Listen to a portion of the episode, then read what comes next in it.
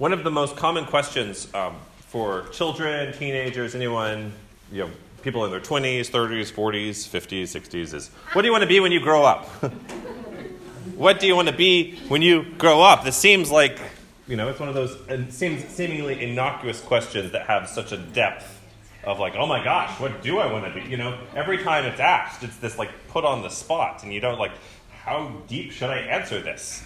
Um, what kind of person do I want to be? What profession do I want? How am I going to confront this?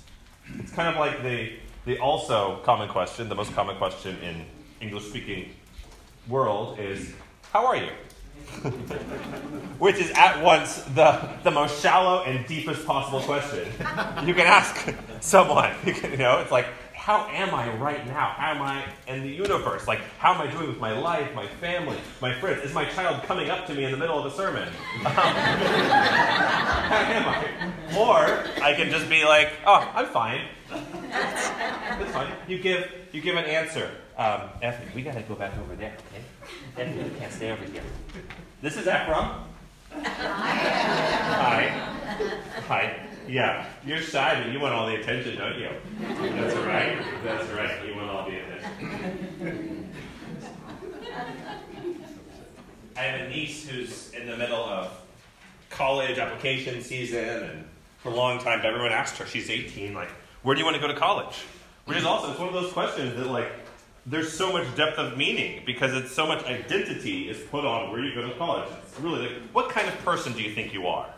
Is the question which is really hard to answer. And when I was in youth ministry, I would recommend to people, you know, you don't need to know where you want to go, just give an answer and it'll satisfy them. like, it doesn't really matter. Like, at that point of the question, you just give an answer. Like, oh, I don't know. Like, UT, fine. Oh, great, wonderful. And then they go on and on about whatever their connection is to that school and just move you by. And so that's, that's fine. But it can be a challenging question. What do you want to be when you grow up? Because the challenge when you start growing up is like, am I the person I wanted to be when I was a kid? And that may be good or may be bad. Usually, if you're a child, you don't really have a large conception of what it means to have the responsibilities of being an adult, but it can still be confronted. I did not expect this kind of life. How did I get to where I am? And what if I don't feel like I'm going where I want to go? What if it feels like I'm not bearing the kind of fruit I expected to bear? What if it feels like I'm going in circles or not even moving at all? My friends, we are continuing our series on the deep end, those times in life when we feel overwhelmed. Today, we're going to look at those times when we feel like we aren't going anywhere. One of the most difficult philosophers to pronounce is this Danish philosopher named Søren Kierkegaard. And it's spelled S O with a slash R E N. Whenever you see like a, char- like a non English character, you're like, whoa, this is, you step back from it. And then it's spelled, the last name is K I E R K, I think, Kier, A G A A R D. But it's in Danish, it's Kierkegaard, which is just really funky. Um, he was a Lutheran pastor slash um, um, angsty teenager for the rest of his life. Like he's, he's the patron philosopher of angsty teens.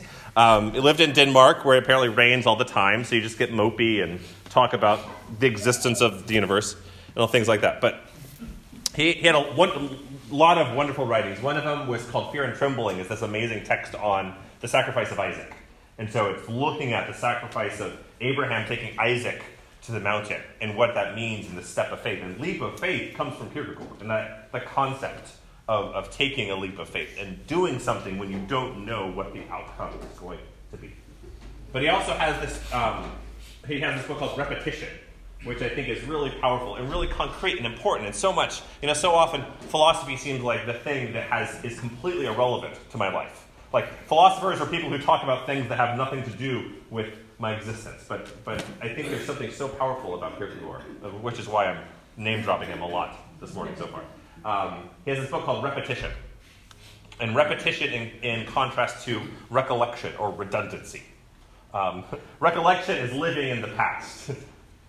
Redundancy is being bored with the present, which is also living in the past. redundancy is having a present where you think this is not what I signed up for, and I'm having to do the same thing over and over again.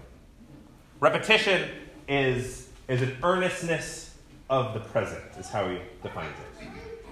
Is being present where you are. This is not, you know, it's, in, it's very similar to some kind of Zen stuff, but it's in a very unique aspect um, in the Christian tradition of being thankful for the createdness of each moment. And not taking the past and the future as these contradictions that you have to fight in between and thinking, like, oh, my past is this, but my future may be this. But living into the moment. Kierkegaard says, He alone is truly happy who is not deluded into thinking that the repetition should be something new for then one grows weary of it. And it's this idea, you know, and we're confronted with daily in all kinds of media and all presentations that we need this new thing. We need something new in our life. And stuff is built to break down really quickly so that we can buy something new. Um, planned obsolescence.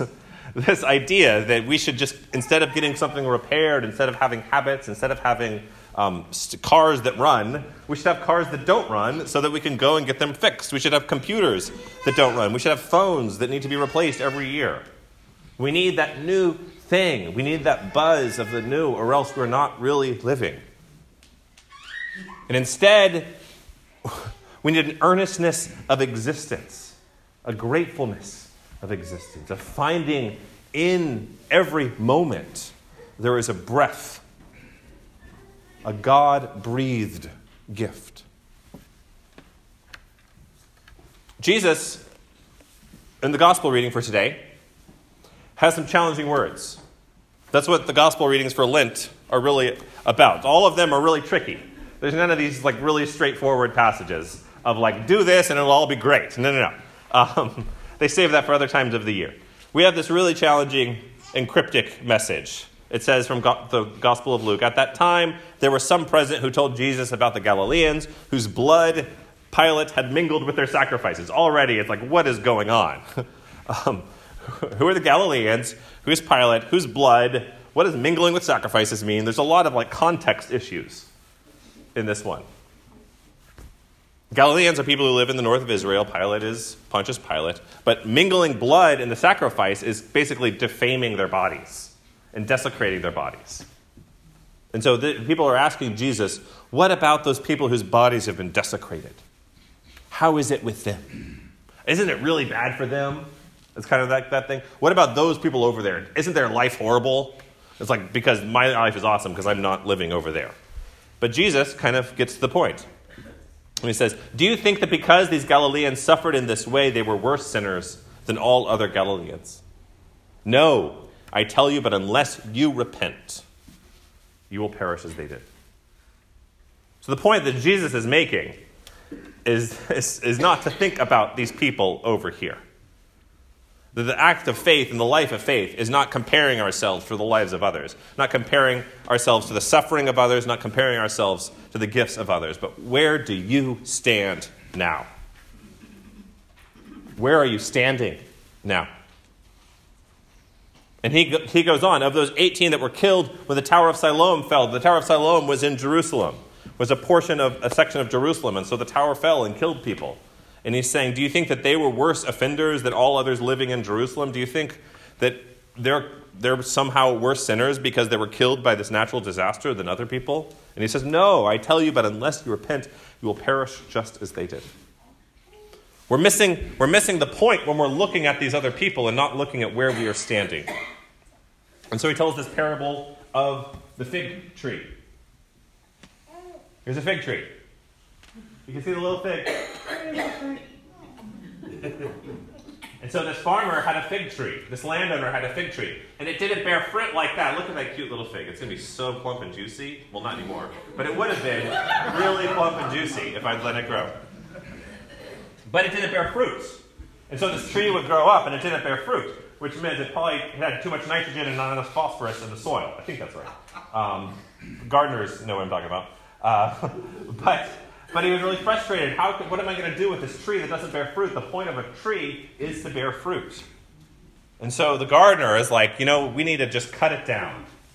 It's useless. But then the landowner says, no, let us, let us try one more year. We're going to fertilize it with manure. The good stuff, the nice and rich. And then we'll see if it's good. And if it's good, we'll keep it. But if it is not, we will cut it down. The tree needs to be fertilized. The tree needs to be fertilized. It can't, the soil is drained on its own. Our lives need to be fertilized if we're going to bear fruit. If we just assume that going through the motions, that going through the things we've always done is going to get the same results, we are fools. We need more phosphorus in our soil to bear fruit. We need to find a way to grow. In Psalm 1, they have this, this wonderful way. Happy are those who do not follow the advice of the wicked, but their delight is in the law of the Lord and the Torah of God, in the way of God. And on his law they meditate day and night. They are like trees planted by streams of water. So we have the tree that's planted by the stream of water. The streams of water is always fresh, it never stagnates, it never rots. We were over at Guadalupe River this past week, state park. It's an awesome state park. And, um, and they have these amazing cypress trees on the river that are gorgeous, that are like, we could, like, half of us could have a group hug and it would not go around these cypress trees. Um, these beautiful things on the river with these amazingly intricate root systems that, that live and function because they're on these flowing waters that don't rot. We need, we need the flowing waters that don't rot. We need the flowing waters that consistently feed us to keep us aware of where we are, to keep us aware of the giftedness of the present, the giftedness of each moment. We need to be fertilized. The early church fathers would read this passage. They're like trees planted by streams of water and connect it to baptism. In the same way, Jesus connects it to repentance. We need to be baptized in the streams of waters to grow. We need to repent to wash away those things that keep us from love. And one of the ways we do this, one of the concrete ways we keep ourselves planted by streams of water, one of the ways that we fertilize our faith is through prayer. And prayer is often can often seem like an absurd thing in this modern world. Prayer is one of those things that doesn't make much sense in a modern conception of it. We have, you know, there's about 1,500 apps you can get for meditation, which meditation is good, um, but it's a way, you're kind of curious of how, why are they selling this thing to us? Like, meditation is a way to be more productive at work. Like, that is not what meditation is about. Um, meditation is not about productivity. Um, prayer is not about productivity. Prayer is about inefficiency. When you're praying, you are not being productive for your job at all. Like, you can't. You can't pray and be productive. When you're praying, you're not getting dinner ready. Even though you might think, oh, I just got to get dinner ready, I got to get it all set. When you're praying, you're not having that quality time with, with the people. You're not, it's not checking off one of your to do lists. It seems like it's a waste of time. It seems like it's a waste of time. Much of the way that so often that we think, oh, you know, that tree doesn't need fertilizer this year. It doesn't need it. It'll be fine. We got plenty of rain last year. We don't need to make sure it's watered. We don't need to fit that into the schedule. The Psalms, again, Psalm 119, the longest chapter in the Bible. There are 176 verses in Psalm 119. That is quite a thing. But it's, it's a, powerful, a powerful word. In Psalm uh, 119, verse 164, it says, Seven times a day I praise thee for your righteous ordinances. Seven times. One, two, three, four, five, six, seven. That's a lot of times. This is where, in the, in the ancient history of the church, the early monasteries, they practiced the liturgy of the hours. They would pray seven times. They would pray at, at six, at nine, at noon, at three, at six, at, like all through during the day. All the monks would, and nuns would gather together and have this group prayer together. And it comes from this verse Seven times seems like a lot of times to pray. You may think, oh my gosh, what am I going to say? I run out of things to say to God. In a little bit, we're going to have our, our intercessory prayer time, and we're going to read the lists of, of the people on the hearts of our congregation. But this is not the only way to pray. There are many other ways to pray. We have um, issues of the, the upper room in the narthex that, if you've never experienced it, is a wonderful resource of devotional, wonderful opportunity of, of praying. The divine office is praised through the Psalms. It prays through different aspects of the Psalms at each of the seven hours.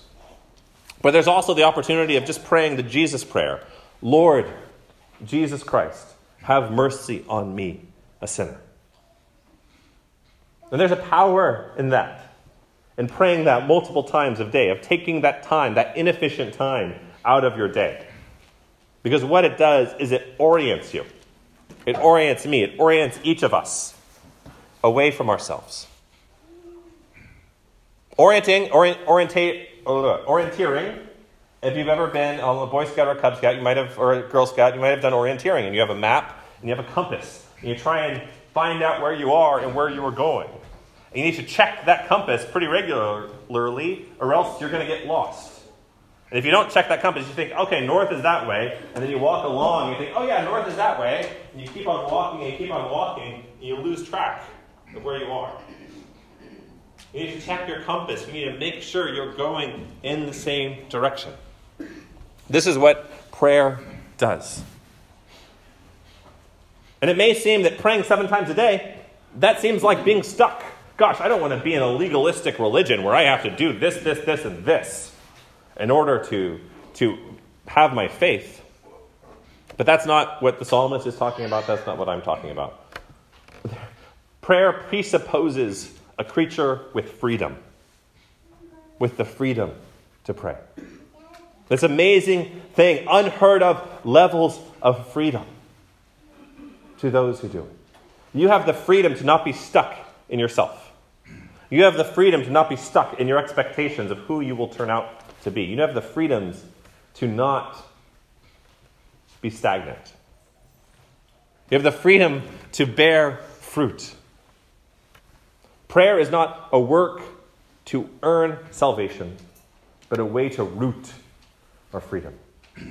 So it doesn't get blown in the wind. You know, how, where we are standing, how we are looking at our life matters. Thinking about, think about the river again. Think about a river you've seen. It, probably not Town Lake, because that's a, not a river, but a lake. But a moving river, a flowing river. If you come, if you try to swim up, upstream, you're not going to be going very fast. if you try and swim upstream a river, you're going to get hit by the current and probably be going backwards, even though you're paddling as hard as you can, and you're just going backwards. But if you go with the current, you don't have to paddle at all, and you'll probably go faster than you ever did on your own. How we are standing towards the world, how we are standing towards God matters. How we are oriented towards the world. It, when we remember that we are loved, when we remember that we are forgiven, when we remember that we are not alone, that the challenges we face, the struggles we face, are not for us alone, that the joys we receive are not for us alone we can be fertilized in faith. And we can bear fruit. 1 Thessalonians 5:17 says, "Pray without ceasing, pray continuously." And it is about that orientation. How are we oriented in our life? It's not saying that we should not do anything else but pray, but we should orient our life towards prayer and towards God. We should treat others in our lives as if we were praying. We should, that's why pray for our enemies. Pray for the people who cut you off in traffic. Not have moment. I know it's hard. I it's hard. especially like when South by is going on and all these all these foreign Yankees are in town and have no idea how to drive. and like the scooter is just going everywhere. and you just it's crazy. And but to have a posture of prayer it's not, it's not easy. You don't just begin one day. You don't just wake up one day and be like, okay, I'm going to pray for my enemies today. I'm going to do it and do it. It's like you don't just wake up one day and run a marathon. Um, you, can't, you can't do it. You can't just put your boots on and run 26 miles. You have to practice. you have to practice. It begins before the challenges are faced. To have a posture of prayer towards people who challenge you, towards, towards the challenges in this life. It's not to, for, it's not to just be abused by others, it's just not to, it's not to ignore other people, but to hold them in the perspective of prayer. To see your neighbor as a beloved child of God worthy of prayer, worthy of your inefficient time, worthy of a moment. We are radically free by the grace of God. You are not your past. You are not your expectations you had of yourselves. You are not the disappointments you've had in your life. That is not who you are. You are not your future. You are not your children or your grandchildren. That is not who you are. You are not compared to your siblings or your cousins or that kid in high school who's now a senator. That is not who you are. You are forgiven, beloved children of God. And yet we must be watered. God meets us where we are, but God doesn't leave us there. We got to water ourselves. We got to we got to fertilize this tree so it can bear some fruit. We must bear fruit to live. We cannot fixate on comparing ourselves to the lives of others. We must bear fruit to live. And that fruit is not just for ourselves. The fruit of a fig tree cannot be consumed by a, one person alone. I've, I've tried. I've, I've, one time I found a fig tree on a trail, and I sat there for three hours, and there was still fruit left. the tree is not for one person alone, it is for others. The fruit of faithfulness is for others, is sharing in the love of God, sharing that they are loved by God, sharing that they are forgiven, that they are not their faults, that they are not their past. And one of the amazing things about a fig tree, too, that is often missed in this passage, is that um, fig trees cut back a lot, like especially in this climate. And so you, you don't often see a fig tree with really thick branches in Texas because it'll be like one hard freeze and it's gone. Um, and it'll, it'll cut back. But then, you know what's amazing? It grows back. Like even when you cut down the tree, it grows back. And these leaves sprout up. And every year it's amazing. And you look at it like, is it going to come back this year? Is it going to fruit this year? And it does. And God remembers. And God remembers. May you grow this Lent. May you pray to the triune God in the freedom of love, in the freedom of desperation. May it be seven times. May it be once. May you pray out of hope and pray out of fear. May you pray for the God who is love to hear us all. If you have grown away from God, if you feel dried up, if you feel like you're not bearing fruit, then let us cut down that tree and grow again. Let us grow and plant ourselves near the living waters. Let us plant ourselves on that side of the stream that never runs dry. The stream of the love of God for you, the stream of love of God for this world. That we live in this broken world crying out for a Savior. Let us plant ourselves by the streams of life. In the name of the Father, the Son, and the Holy Spirit. Amen.